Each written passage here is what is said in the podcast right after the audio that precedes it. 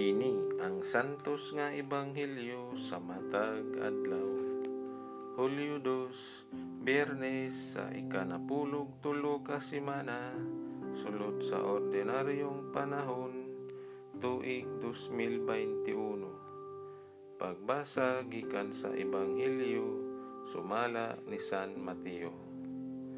Unya, mibiya si Jesus ni adtong dapita ug samtang naglakaw siya nakita niya ang usa ka kobrador sa buhis nga ginganlag Mateo nga naglingkod sulod sa iyang opisina.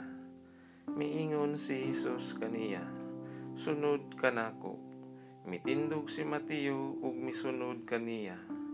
Samtang nagkaon si Jesus didto sa balay may daghang kobrador sa buhis ug mga makasasala nga miduol ug misalo kaniya ug sa iyang mga tinun-an.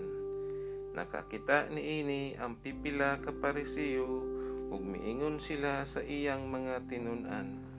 Nganong nakigsalo man ang inyong magtutudlo sa mga kubrador sa buhis ug sa mga makasasala. Nakadungog si Jesus kanila ug mitubag. Ang mga tawo nga walay sakit, wala magkinahanglang doktor, kundili ang mga masakiton ra. Susihan ninyo kung unsay kahulugan ni ining bahina sa kasulatan nga nag-ingon. Pagka maluluyon ang akong gusto, dili mga halad.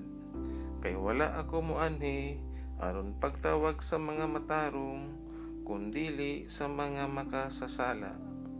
Ang Ebanghelyo sa atong kaluwasan.